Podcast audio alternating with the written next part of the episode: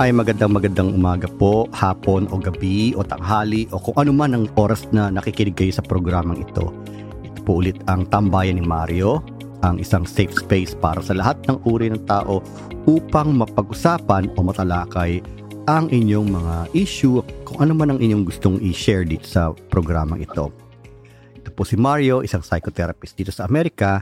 Itinayo ko po itong programang ito upang mas malinawan natin ating mga karanasan upang sa ganon ay mas malinawan natin ang ating mga pinagdadaanan. Kumbaga magbigay ng liwanag sa ating daan. Broadcasting from California, USA to the rest of the world. Alam niyo ba na um, hanggang Russia na tayo, no? hanggang, hanggang Kenya, no? ang naabot natin, may mga listeners na tayo ron. At nakakatuwa lang, naisipin na unti-unti tayo lumalaki. At sa paglaki ito ay sana mas maraming makinabang sa ating mga binabahagi dito sa ating programa. So, ngayon pong uh, hapon na ito, mayroon po tayong guest. Tawagin na lang natin siyang Anthony. At hayaan ko po siyang ipakilala ang kanyang sarili at uh, magbigay ng konting detalye upang makilala naman natin siya ng kahit kaunti. Hello sa inyong lahat. So yeah, I'm Anthony. I'm 36 years old, tubong Nueva Ecija at currently I'm residing here in Taguig. What I do for living is I'm a marketing specialist. And yeah, I'm here to share kay Sir Mario and to the rest of you yung aking experience because I hope that this will also give you awareness and also give you some idea, you know, if ever you are experiencing the same situation on how to deal with it or how to overcome certain challenges. And yeah, I will be very glad to share my story and experience right now. Maraming maraming salamat talaga sa iyo, Anthony, for being so generous no sa iyong willingness to share your story. Kasi sa stories natin ano, we learn from each other's stories. And I think that's one of the reasons why these programs also is came into being kasi para sa akin ano, stories are very powerful. It can transmit information, it can transmit ideas, no? By doing so, we learn from each other's stories. Although yeah. we are in very different situations, yeah, we're very different in our life circumstances, still, yung mga stories na ibabahagi natin, merong kahit kaunting similarity sa bawat isa. And uh, from there, uh, we can learn something. And sometimes, di ba, may mga pagkakataon kasi na if we are experiencing a certain situation, we feel like we are alone with that kind of situation. Yes. Yes. So it gives you a certain light of hope and encouragement kapag nakakarinig ka ng story, nakaparehas pa ng sitwasyon mo.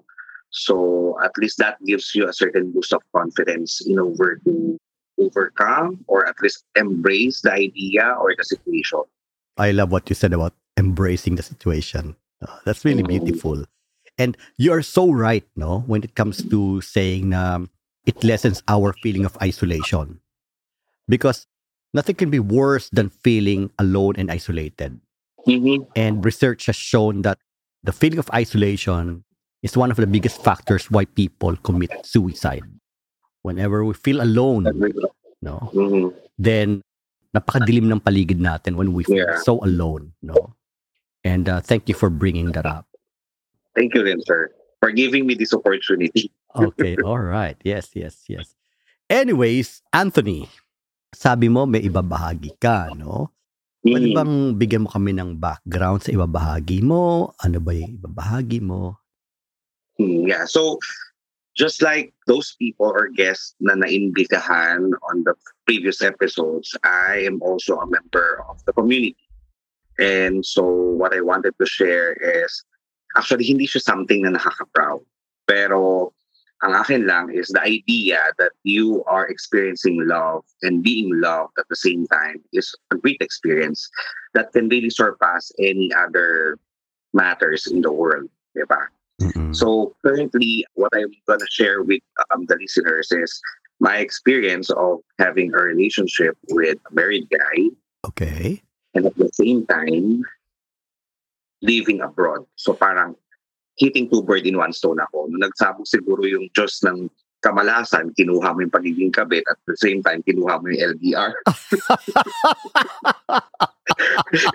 so, it's a perfect situation, right? Uh-huh, uh-huh. But you know what? I want to say something about you said, oh, it's not something that, na nakaka-proud, no? Sa tingin mo, bakit mo nasabi na it's not something that you can be proud of? Because at the end of the day, when we are trying to look on the legal side and on the religion side, diba, I am having an affair or a relationship with a married guy.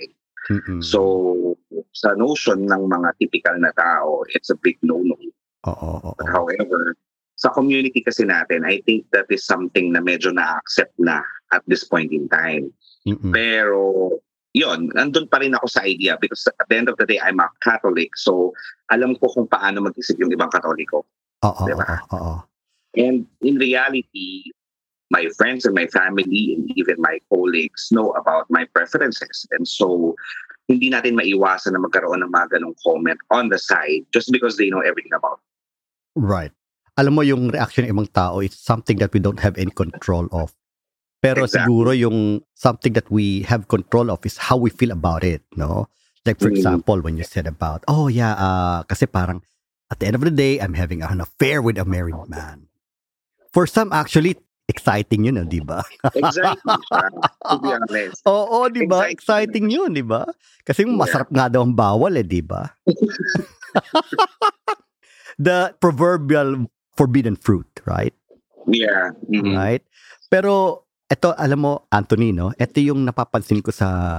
Kasi meron na rin akong mga nakausap na kabit sila, no? Ng isang married Mm. guy, no? Mhm. And you know what? I don't know. I just sense, no? Na parang there's some guilt in that, Mhm. no? Pero this is what I would like to say.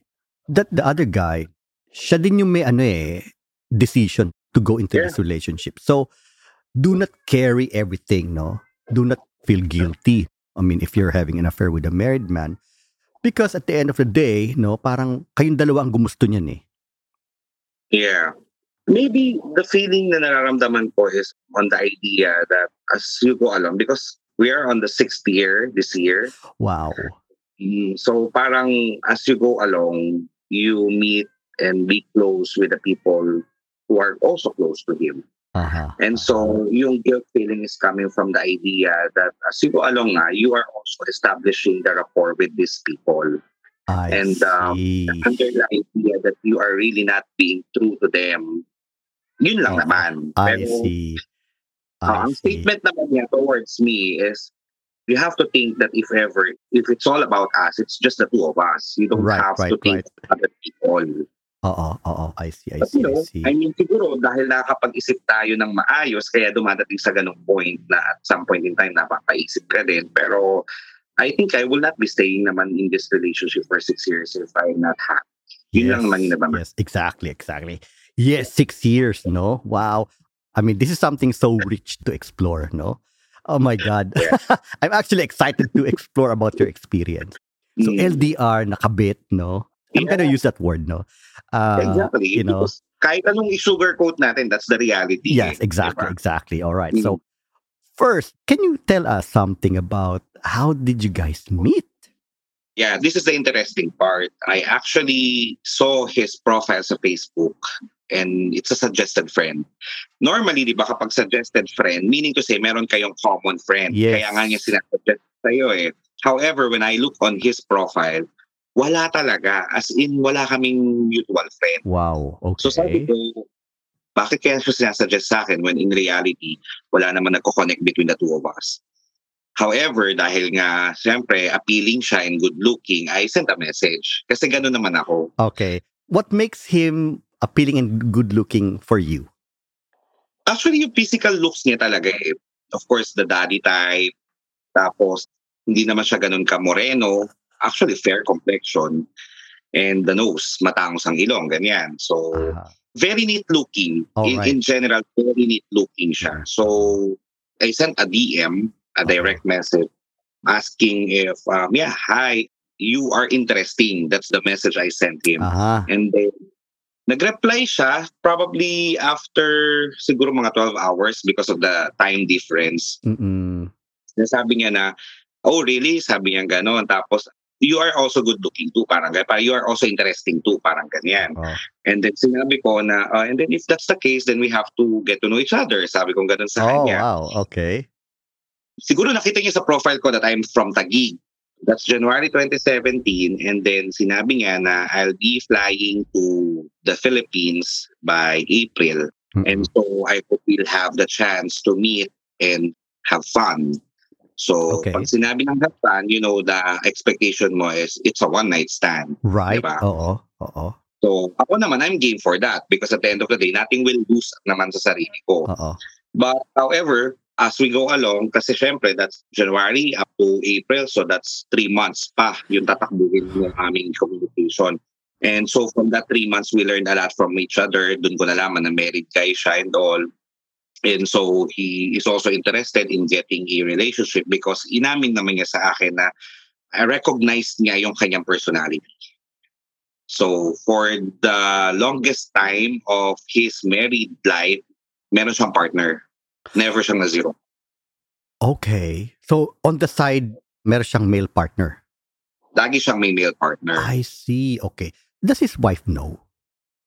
No, I don't think so because the personality of the wife is a typical probinsyana na Aha. naive. All right. Okay. I see. But yeah, at the end of the day, we can never tell eh. Maybe the wife is just acting or whatsoever. Oo. Pero for the longest time, kung ikaw yung wife and you know something about it, you have to confront the people involved. Pero Oo. never naman yan. Oo, oo, oo. Yeah, pero sabi mo nga, no, yung personality ng wife was typical na submissive type siguro na someone from the Mm. province, no? That's why, Yeah. eh, coupled with uh, Filipinos' reluctance to be confrontational, no? Mm, exactly. Oo. Hindi ka pa natatanong na, I'm curious, what's the age difference ninyong dalawa? Ah, age difference since I'm 36. Right now, he's 46. 10 years. Oh, 10 years difference. I see, I see. Okay. All right. And ever since, kumbaga parang when I recognize myself, I'm not into young or at least at the same age. Gusto ko lagi ahead sa akin, matured. I see. Okay. Well, you know what? Meron akong episode na isa, no, that tackle that topic, no? Mhm. Like, why do I find uh, mature men much more attractive? And uh, so, yeah, I think nasa episode 10 yata yun or 11. But anyways, all right. Meron ba siyang anak? Unfortunately, wala because the wife is suffering from a certain medical condition. Aha, I see. I see. Kaya I wala see. siya. I see. Okay. Anak. Okay. So, this was just his first time to be involved with another guy. Yeah. Okay, I see. Pero nung nag-meet kayo, he wasn't involved in a same-sex relationship. Funny because meron din siyang kausap. That time. Mm, mm. And so, nung time na I think two weeks or a week before na dumating siya dito sa Pilipinas, nagsabi naman siya na this is where I'll stay and yet I'll be meeting a certain person na I think napupuntahan or nakikita niya palagi when he's having a vacation here. Right. Parang, should I term it as fubu? Parang Yeah. ganun yun. Yeah, fuck buddy. Of course, along the way, nag-establish na kasi kami ng strong communication and rapport kahit na Mhm. hindi pa kami nagkita. And so, I don't know, but prior to his homecoming, nag-demand ako na sinabi ko na I will only be meeting you up if you cancel your meet up with that person. Aha, I see. Okay. And so, I don't know what happened and he did. So sinabi niya na Ah. I canceled everything and go here and let's just meet and talk and you know right, right, kasi- right, right. So nung dumating ako dun sa hotel niya where he is staying, of course we had chats, we had something, but I know sa sarili ko that there is certain urge when I saw him. Nakita ko talaga na parang, uy, pwede to. Parang gumanyan ako. But you know, the idea of fun is nandun pa rin na parang hindi mo maalis na this is just for one night. But surprisingly, nung first day na nagkita kami, I beg off. I don't know why.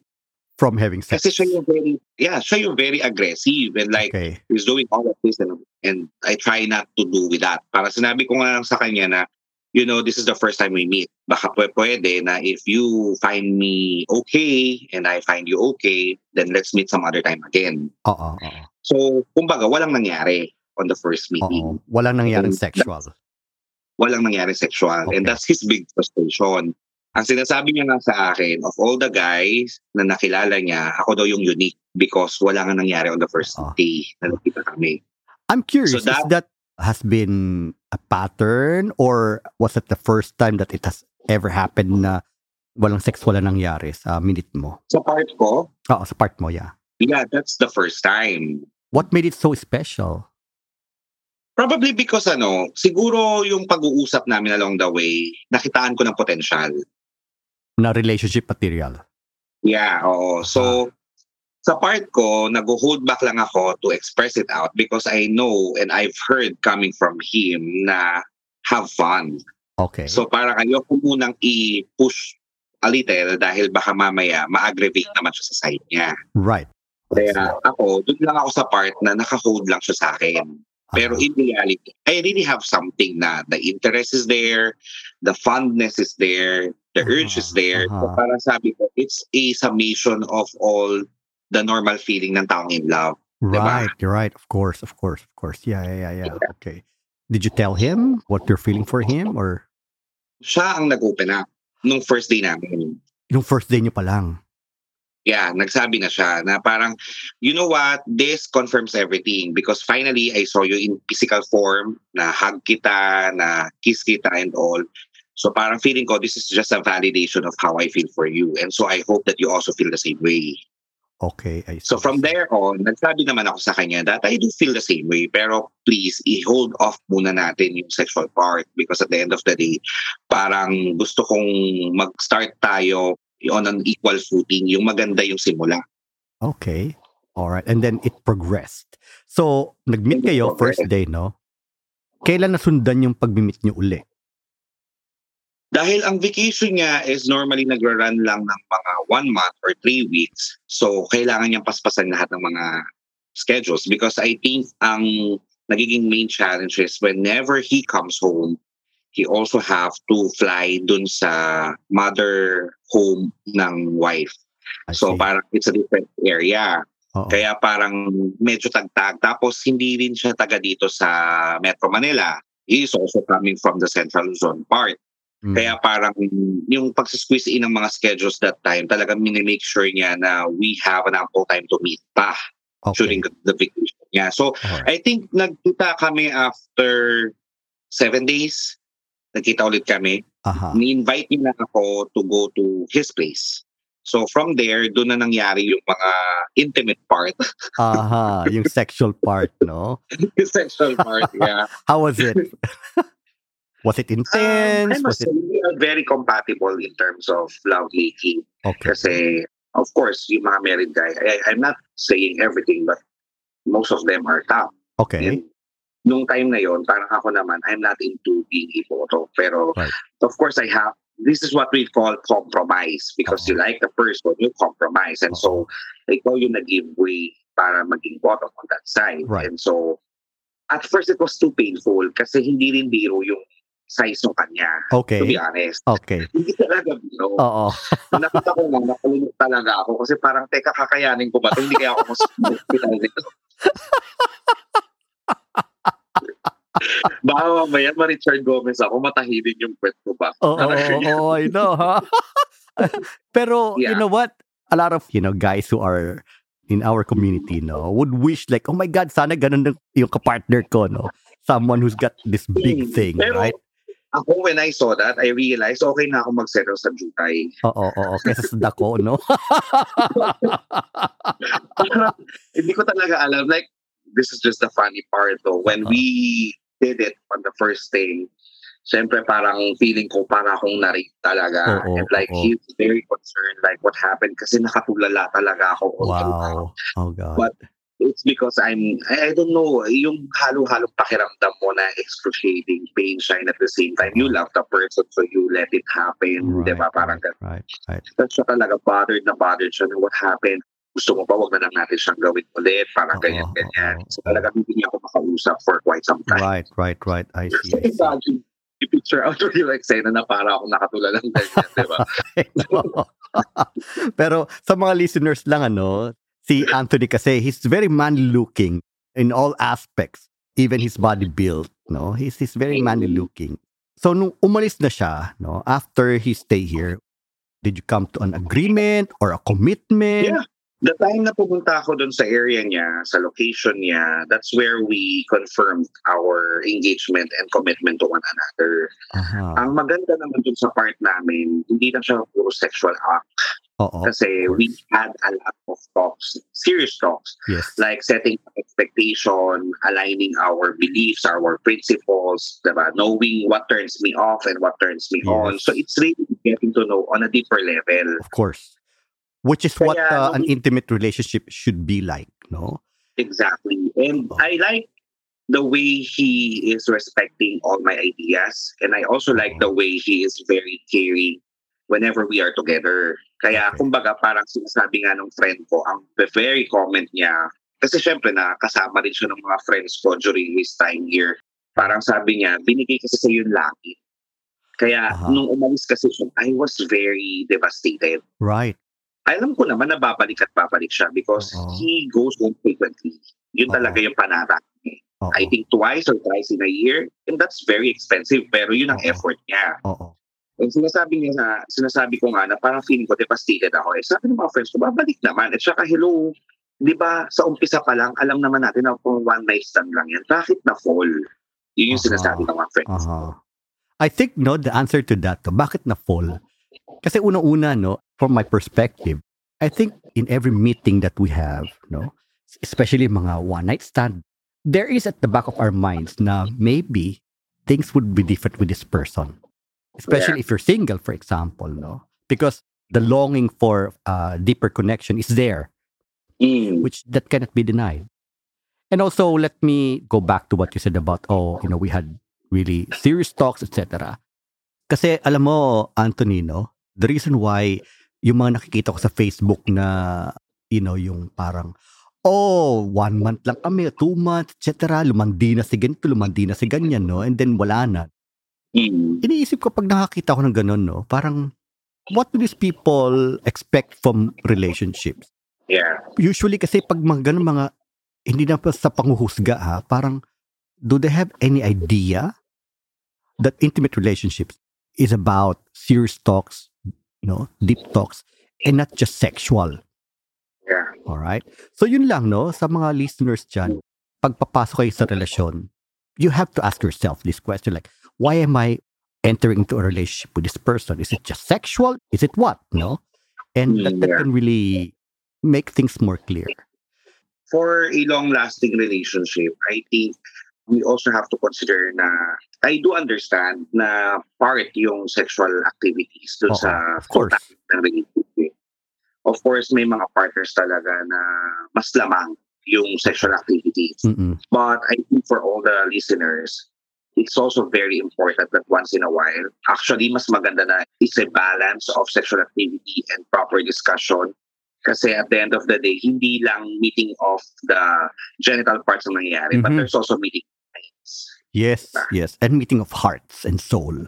meeting of hearts as well. Oo, di ba? All right.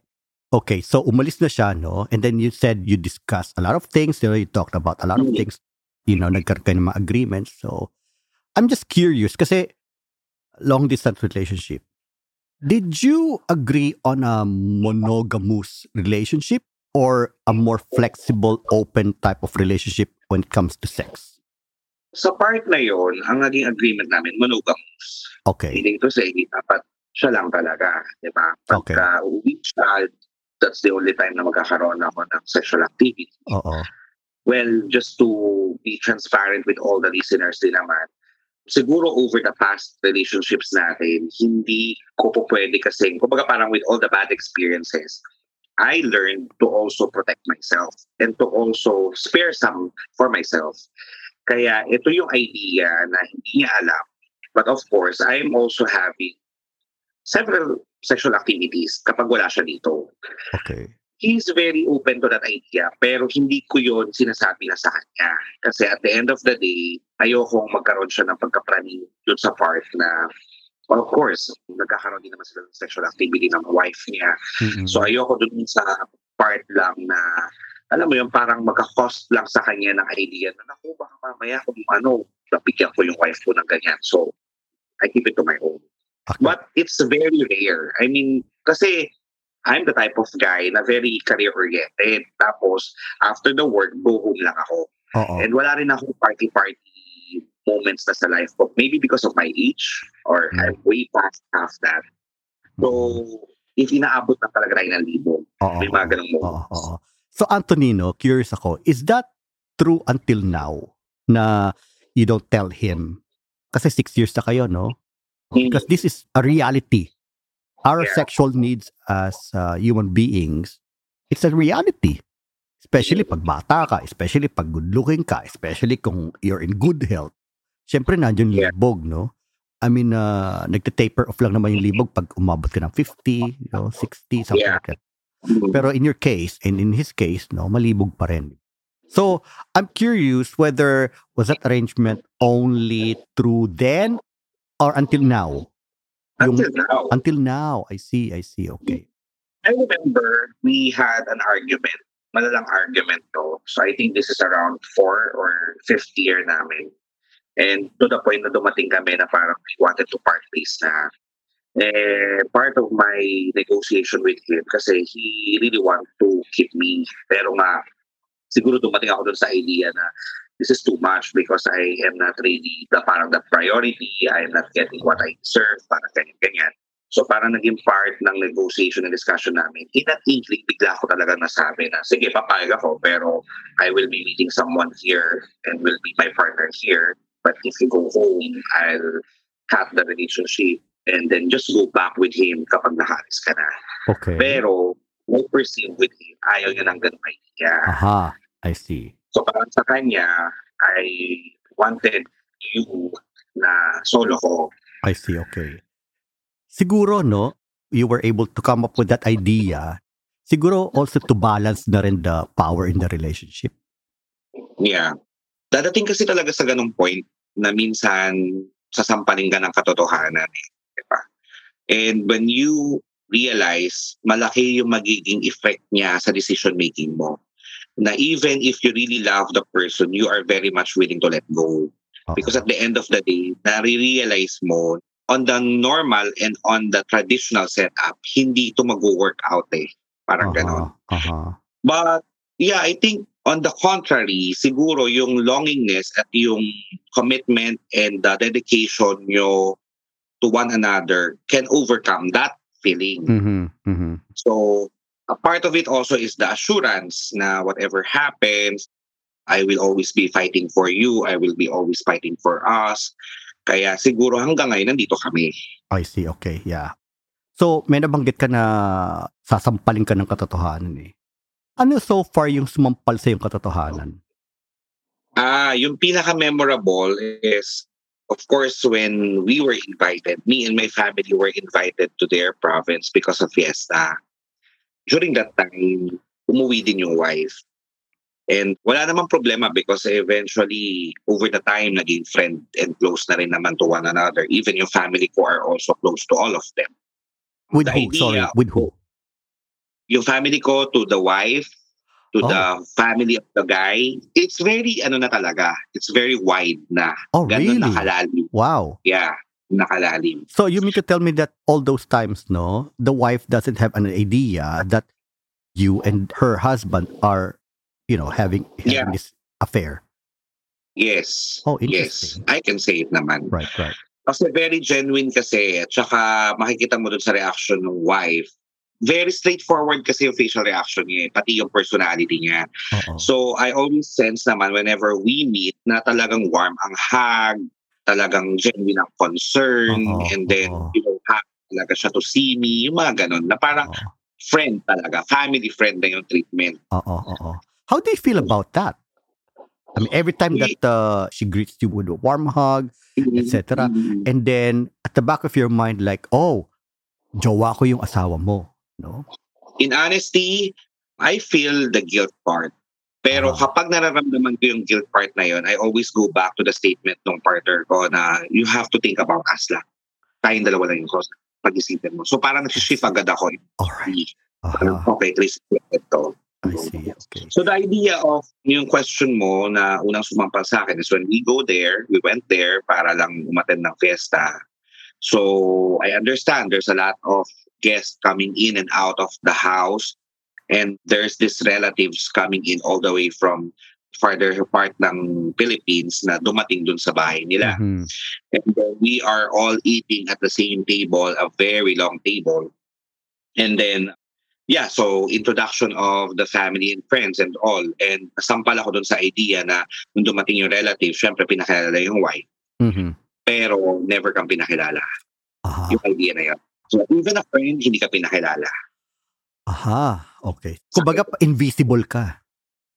Invisible. So masakit. Masakit yun. Kaya right then and there, I told my family to let's just leave. Umuwi na tayo. Oo. Kasi hindi ko na kaya. Parang hindi ko naman masabi sa family ko that time na it's because of that. Pero alam naman nila na baka ganun nga yung naging effect sa akin.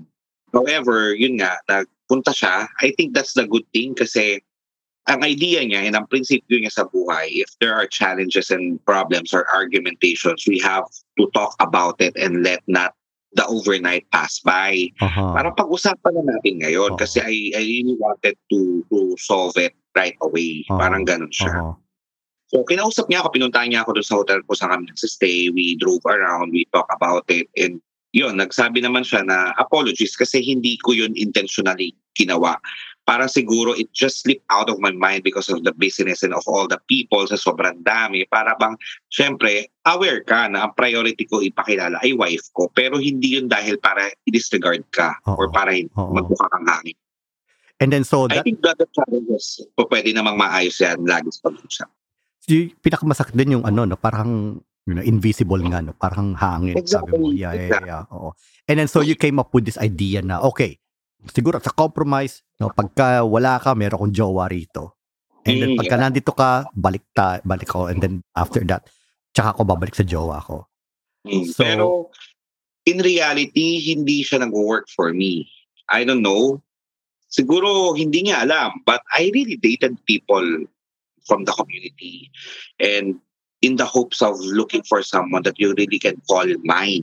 Yung akin Ah, talaga. right right But the main challenge is siguro yung mga ways na nakasanayan namin, yung mga routine na nakasanayan namin over the last six years, na-adapt ko na talaga siya in a manner na parang ang dating dito sa mga nakakilala ko, hindi ka sincere or hindi ka interested with me. Example, since LDR siya, tapos married siya, I will never initiate a text or call sa kanya. aha Kasi ayokong dumating sa point na baka yung wife ang makabasa or yung Yes. wife ang makasagot. yes So, yes Ang triggering factor sa akin to communicate with him is kapag nag-call siya sa akin or nag-message siya sa akin, aha meaning it's safe.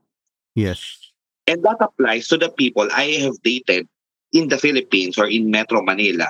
Kasi sasabihin nila sa akin, eh, kung hindi pa ako magte-text sa'yo, hindi ka rin naman magte-text. So meaning, hindi ka interested sa akin. oo So ganon. Ganon yung naging dating sa kanila. Oo. Kasi nga no, nasanay ka dun sa ano eh na parang style of communicating dahil yun yung safe para sa no. Exactly. Oo. Exactly. Alam mo isang pattern pa ng ano no when you're uh, a kabit is this pattern of being on the receiving end of waiting. Mm, yeah. Naghihintay ka lang, no. Naghihintay ka na Mm. mag-initiate siya, no. Pero syempre, I don't know dumating ba sa part mo yun na gustong gusto mo siyang i-text, gustong gusto mo mag-initiate ng, ng Yeah. ah. I see. Maraming beses, lalo nung mga early relationship namin. Diba? Mhm. Parang, syempre nasa kainitan kayo, parang ikaw, very eager ka to see him in video, parang Oo, ganyan. oo. Have you communicated to him the pain that he's causing you? Yeah, aware naman siya. Pero sinasabi din naman niya sa akin, it takes two to tango. Bakit? Akala mo ba ako lang yung nasasaktan na hindi kita nakakausap at hindi kita nakikita sa video call? Yun yung lagi niya sinasabi sa akin. Aha. Huwag mong iisipin na yung relationship na to, kahit na mayroong involved na ibang tao, is tungkol lang sa'yo. Sabi niya, hindi rin madali yung sitwasyon ko. Pero I'm really trying to find and to meet ends meet, parang ganun, to make ends meet, Oo. para lang at least maramdaman mo na sincere ako sa'yo at I'm really into you. Ganun Aha. yung statement. I see, I see. Okay. All right. Well, any other challenges that you've experienced so far in this relationship? Kabit, LDR, have you Mhm. encountered any other challenges? Aside from the fact Ah. that you know, yun nga, yung uh, pangalan nito, hindi ka mapakilala, no? You're invisible to his immediate family. And then, um, yun na nga, yung tipong naghihintay ka palagi. Are there any Mm. challenges? Siguro ano, another challenges is yung impending idea na alam ng mga pamangkin. Alam ng mga pamangkin niya. Kasi may mga pagkakataon when he's here, of course, I'm going to their area, nagkakaroon ng bond, like nagkakasakasama kami, even the Oo. pamangkins. And the pamangkins are very close to him. So there's one time na parang, although dalawa lang naman tong kasama namin during that particular day, Mm. na parang while we are driving, hindi talaga namin malaman pero nag-slip off the tongue niya yung terms of endearment namin na nasa likod ng dalawang pamangkin. Ano ba yung terms of endearment niyo? Love. Love. Okay. So, bigla mo parang, nasabi, love? Oo, napakuha nga nung ano, nung wallet ko dyan. So parang siya napatingin siya sa akin ganun na, Oh, shit. eh, nasa likod yung Oo. mga. Ilang taon yung mga yon? 21 and 19. Ah, hindi mo na matatago yun. Exactly. Oo. Diba? So, what Yun was the reaction? I mean, did they confront you? sa cellphone. Ang nakakatawa dito, hindi lang ako nadulas. Kasi at the latter part of the day, siya naman yung nadulas. Na Aha. parang, love, hindi ko mo dyan, mas madali yung weight siya. Okay. parang kami, Kinonfront ba kayo ng mga pamangkin niya? no, no, no, No. I think because malaki yung takot nila dun sa tiyuhin nila. Oo. Pero have you ever talked to them about No. that? No? Ako personally, no. Because at the end of the day, if there is an explanation that this that should happen, it should come from him, Oo. not from me. Oo. Ngayon, sinasabi naman niya, when we discuss about it, I have plans of telling them, especially these two ka- pamangkins, parang Oo. sila na kasi pinapagandaan. Sinasabi niya na may plano ko, just give me some time. And I felt like may intindihan nila, pero kumukuha lang ako ng syempre. Yun yung sinasabi niya. Because at the end of the day, hindi mo alam how these kids were raised, kaya hindi mo rin alam kung paano yung maging acceptance nila if this uncle reveal something. Okay, so six years. For those six years, no, ilang beses na kayo nag-meet in person? Approximately, on the average. Every year kasi, siguro mga twice or thrice. So, 80 times. I see. Okay. All right. Okay. And then uh, during those times, no, how long do you usually stay together? I'm on an average 10 to 11 days. All right. During I his see. vacation, I see. Okay. 10 to 11 days. I Kasi I see. find time to file a leave sa work para lang magkaroon kami ng time because at the end of the day, ang idea ko is, minsan lang to, like hindi naman to on a weekly basis, hindi naman to on a monthly basis. Oo. So, I always make sure na kapag nandito siya, magkakaroon din ako ng time to spend with him. Okay, I see. During those six years, tapos kasama kayo ng 10, I mean, a week or more, right?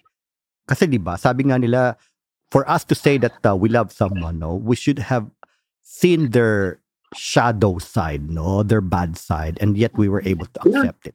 Have you seen that part of him? Yes, for six years, definitely. Yeah. Both of us, kakitaan na kami ng bad side. Sa part niya, it's his temper. Oo. Definitely, maraming mga ex niya ang sa kanya because of his temper. Ah. Siya kasi hindi po ng tao na aside from the temper is also mataas ang pride. Aha. So kapag clear ang temper niya, don't expect na yung pride niya ibababa. Never. I see, I see, I see. Even to family, it's very applicable kasi marami ng pagkakataon na ako pa nagsasabi sa akin, it's your family. You have to lower down your pride.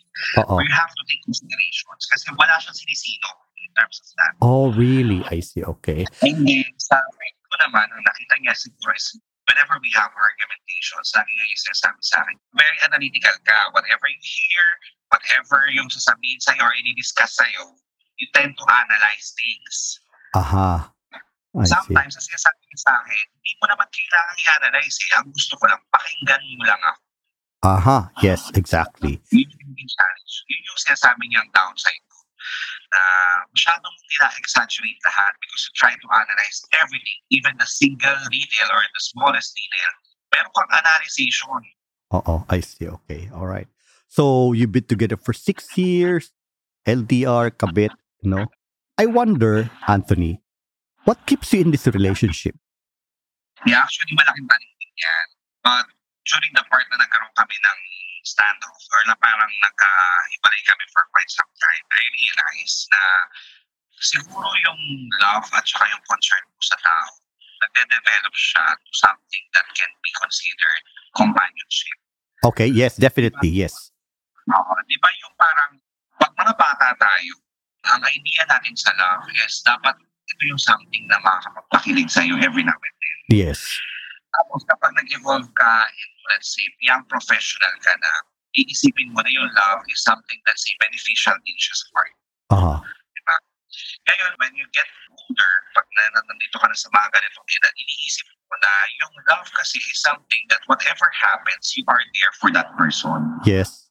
So para siguro nag, nag-evolve siya sa ganong part. And nagiging vocal naman tong si partner na you are the counterpart talaga ng wife. Parang lahat daw ng traits na meron si wife is the same traits na meron ako. Oh. And that makes him really wanted me to stay because at the end of the day, sabi niya, kung meron ako for this time, gusto ko ikaw na rin para sa ganitong side. Have you ever wondered, kasi di ba nabanggit mo kanina, oh, meron longing, no, sa isang tao na sa akin lang, right? Has the idea ever crossed your mind that, you know, you're young, you're good looking, you're intelligent, you have the physical looks. There's no reason in the world, no, na hindi ka magustuhan ng isang tao, maging Yeah. attractive sa isang lalaki, no? So, have you ever wondered na sana may makita akong tao na akin lang, no? mm Yeah, maraming beses na, na nag-cross yan sa isip ko, to be honest. Pero siguro, sabi ko nga, let the fate take its natural course. Kasi alam ko naman na lahat ng bagay ay may hangganan. Yes. Sa ngayon, hindi ko ma-identify kung ano yung pwedeng mag-cut sa relationship na meron kami. Pero Oo. alam ko na dadating siya sa ganung pagkakataon. Oo. And if dumating yung ganong pagkakataon, I told myself na hindi na ako babalik sa same situation. But for now, I am happy, I am enjoying it. Just because I know naman na nare-reciprocate kasi lahat din naman ng effort towards him. Oo. And I really feel the sincerity and the genuineness ng tao when it comes to love and care sa akin. Aha. And besides, may mga bagay na rin kaming pinag-uusapan na hindi lang siya on the surface. Mm, Example, we are trying to come up with this business na ganito yung magiging goal, na ganito yung magiging mm, mm, mm, we are trying to plan out for the next trip, saan kami pupunta. So it's more of the creation of memories already. Oo. Kumbaga, mas lalo na ginagiging enmeshed kayo, no? You're becoming more and Yeah. more one, right? Oo. exactly. Kasi ito yung mga bagay na hindi talaga for you makakapag-easily let go. Oo. Oo. Because at the end of the day, nakikita mo yung sense. Oo. Hindi lang siya on the surface eh. Yes, yes. And also, on the emotional level, no? As you go along in this relationship, you become a part of each other's stories, no? And anecdotes in life. Exactly. Yun naman ang sinasabi niya, sir, na kumbaga parang I may not be able to tell the whole world about our story, but there are selected people whom we can trust na Ah. proud ako sa kung meron tayo. Right, right, right. And I will never skip that part Aha, because at the end of the day, that part really made me happy. exactly. Oo. So, hindi natin pa pwedeng i-invalidate yun. Yeah, oh, definitely not. Oh, yeah, yeah, Diba? yeah, of course. you have to recognize it. And it's a good feeling to hear those type of words because at the Yes. end of the day, nakikita mo siya putting it into action eh. Oo. Dahil napakilala mo sa friends, sa mga colleagues na alam about sa kanya. Oo. So, lumaki din yung network ko doon sa side niya. On the hidden side, on the underground side, parang Oo. kilala ko sila lang. Kilala nila kami. Oo. So may support. May support pa. Right, right, right. And I think, going back dun sa question mo, sir, na what do you think is yung bagay kung bakit hanggang ngayon nandito ako sa relationship? Maybe because of the support of the family? I mean, pwede na nilang sabihin ng mga listeners dyan na yung pamilya mo, kumbaga parang moral. Oo, ano nga ba yung tawag doon? Yung um, nangungunsinti. Yon, exactly. Oo. Kinukonsinti ka ng pamilya mo. But, Mm. you know, we cannot tell every details to why my family is being like that to him. Oo. Because at the end of the day, may mga pagkakataon at may mga bagay na, kumbaga, sa amin, sa amin na lang. Kaya ganun yung pakiramdam ng pamilya ko sa kanya. Yung acceptance sa kanya. Aha. So, yun. I think when we reached the hardest part na almost maghihiwalay kami, yung partner ko, in-approach niya yung mother ko at Oh. saka yung father ko. And saying na hinihiwalayan na ako ng anak ninyo, tulungan nyo naman ako. Oh, wow. So, my mother and my father approached me and talked to me, why are you like that? Ano bang naging problema? Baka po pwede mong bigyan ng consideration, kausapin mo, pag-usap kayo, mag-realign kayo and everything. And bigyan mo ng chance because people deserve chances. Yun ang sinasabi sa akin ng Mm-mm. parents. Mm-mm. Mm-mm. So, yun. Kaya naging okay ulit kami. So, if without them, probably matagal na kaming tapos. Mm-mm. Mm-mm. I see. Okay. Well, you're in the sixth year of your relationship, no? And then, uh, sabi mo nga, meron na kayong plan kung saan kayo pupunta next trip. Uh, Mhm. nagtatayo ka ng business. So, it's becoming more and more enmeshed, no? Sa buhay ng bawat isa sa inyo, no? Yeah. Is there any wish on your part for this relationship? Um, for me, talaga, ang wish ko sa relationship namin is mas makasama ko siya ng mas madalas. Kasi at the Okay. end of the day, importante sa akin yung creating ng memories. Oo, oo. Imagine, for six years, most of the time, we spent creating memories, just having the video call, Oo. updating what happened for the day, di ba? Although there are plans whenever may bakasyon siya dito, pero kumbaga para ako kasi, gusto ko luwag laging lumalabas, pagka-travel. Right, right. So, yung part na yon wish ko sana ma-fulfill niya yung part na yon Mhm. Pero andun din tayo sa reality na alam ko naman na hindi yun mangyayari. Kaya ina-accept mo siya. Oo. And you just enjoy and be contented with what you have right now. Yun yung importante. Yeah, yeah. With what you have right now, no? Kumbaga parang Yeah, living in the moment. living in the moment. Kasi sometimes, di ba, yung malalaking problems natin at saka yung challenges natin, nasa-start yan sa pag-overthink. Di ba? May kasabihan nga tayo, anything over is very bad for us. Di Of course. Kung ano yung meron tayo, kung ano yung experience natin right now, kung nasan tayo ngayon, maging masaya tayo kung ano meron tayo nga. Kasi Right, at the end of the day, kung meron mang ibibigay yung partner natin, on top of that, it's a bonus, then that's an added happiness. Right, okay. Well, before we end, no? Kung nandyan sa harap mo yung partner mo, is there something that you would like to tell him? Siguro ano, isang bagay lang naman. I mean, hindi natin alam kung ano yung mangyayari sa mga susunod na panahon, sa susunod na araw.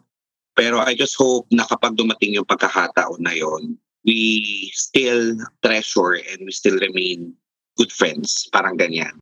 Because at the end of the day, yung lahat ng love and care and effort and sacrifices na binigay natin sa isa't isa, parang part na yan ng kabuuan natin eh. Parehas tayo, di ba? Oo, oo. So, wag sanang mawawala yung part na yon. And you will be forever a part of my life and I hope I will also be the same thing with you. Parang ganyan. And uh, sana hindi mag-end. Sana hindi mag-end kasi we're Mhm. both happy with what we have right now, di ba?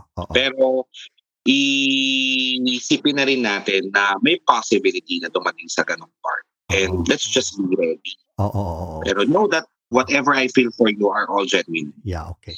Sabi nga nila, no, pagka talaga nagsama na yung dalawang tao ng mas matagal, physically, no, that's where the rubber meets the road, sabi nga nila, no. Yeah. That is where you will truly know the other person. So that can really either deepen or destroy a relationship, Exactly. right? And for all the listeners who are also experiencing the same thing, siguro ang masasabi ko lang or mabibigay ko lang na advice, if you really have that gut and courage to do so, please do so. Oo. Kasi hindi madali yung sitwasyon. Pero maganda idea kasi na ma-experience mo siya because number one, it also gives you a certain progress sa personality mo. Sometimes yung progress sa personality, hindi lang natin yan sa work na kukuha but also to life experiences. Definitely. Yeah, and this kind of life experiences can give you a good impact on how you will progress or hone your personality, diba? I know it's not something na kumbaga naka-align sa normal na proseso ng relasyon, Oo. pero sino ba ang aayaw sa pagkakaroon ng experience na mahalin ka at magmahal din? Yes, exactly. Yun naman yung tama. Oo, oo. So nakapagbigay ka ng ano no, kung nasa harap mo yung uh, partner mo no, meron kang mensahe sa kanya. This is something that's more difficult no. What if the wife is there? ano yung message mo sa kanya? And she finds out, yeah, I mean, whatever, you know, like, ngayon, ano yung gusto mong i-message sa kanya? Ah, uh, ito coming from the heart. Yes. And siguro ang sasabihin ko lang sa kanya straightforward is I'm really sorry but know na wala kaming ginawa na something kumbaga parang sobrang nakakababa ng pagkatao. Okay. Parang I know nagmahalan kami at saka of course we had the sexual acts and everything but that's because of love. Okay. Di ba? Hindi siya sexual act na because of libog lang or dahil right, right. alam mo yung tawag or katinang ng mga katawan namin but because of love. And you also do the same thing. Di ba? Oo, oo. So, ang sa akin, I apologize for that but know na inalagaan at minahal ko naman din yung asawa mo. Oo. The Yun- same way you. Baka nga minsan mas mahigit pa eh. I see, I see. Okay, all right. Pero curious lang ako, nat- natawa ka nung tinanong ko yung huling question na yun eh. What came to you? Bakit ka natawa?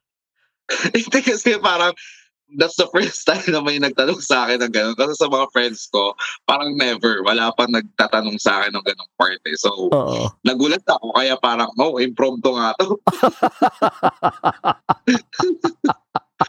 yeah. Uminit ba yung face mo? Oo, medyo. medyo. Parang lumabas yung mukha niya doon sa screen eh.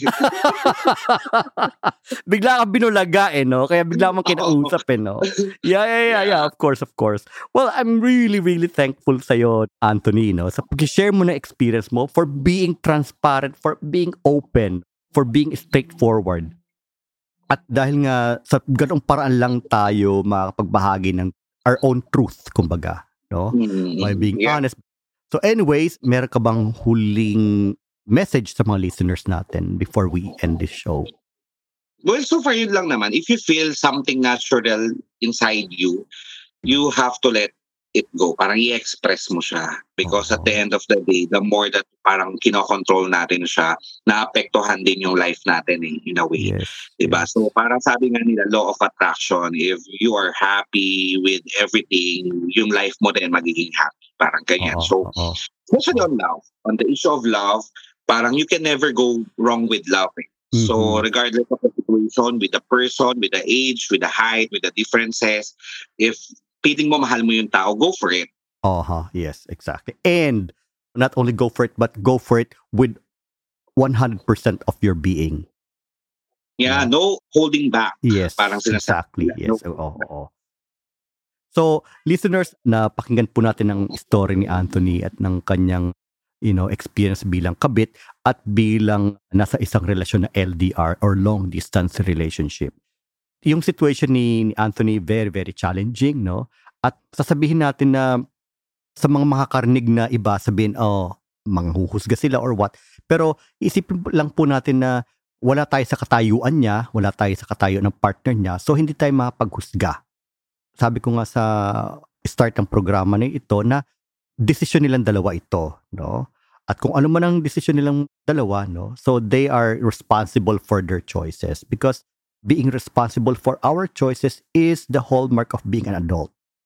So, yun lang ang masasabi ko at wala tayong karapatang manghusga dahil iba't iba po tayo ng situation sa buhay. At sabi ko nga, no, it, it serves a psychological purpose. Yung mga, kung ano man ang choices natin, they do serve a psychological purpose because for us, our choices have sense or make sense to us. So anyways, yun lang po mga kaibigan, mga tagapakinig at hanggang sa muli po. At sabi ko nga sa inyo, kung gusto nyong ah, lumahok sa programang ito by being a guest, no, wag po kayo mahiya dahil kwentuhan lang naman eh. Di ba Anthony? Yes. So okay, maraming salamat sa iyo at maraming salamat sa mga tagapakinig. Hanggang sa muli po. Bye-bye.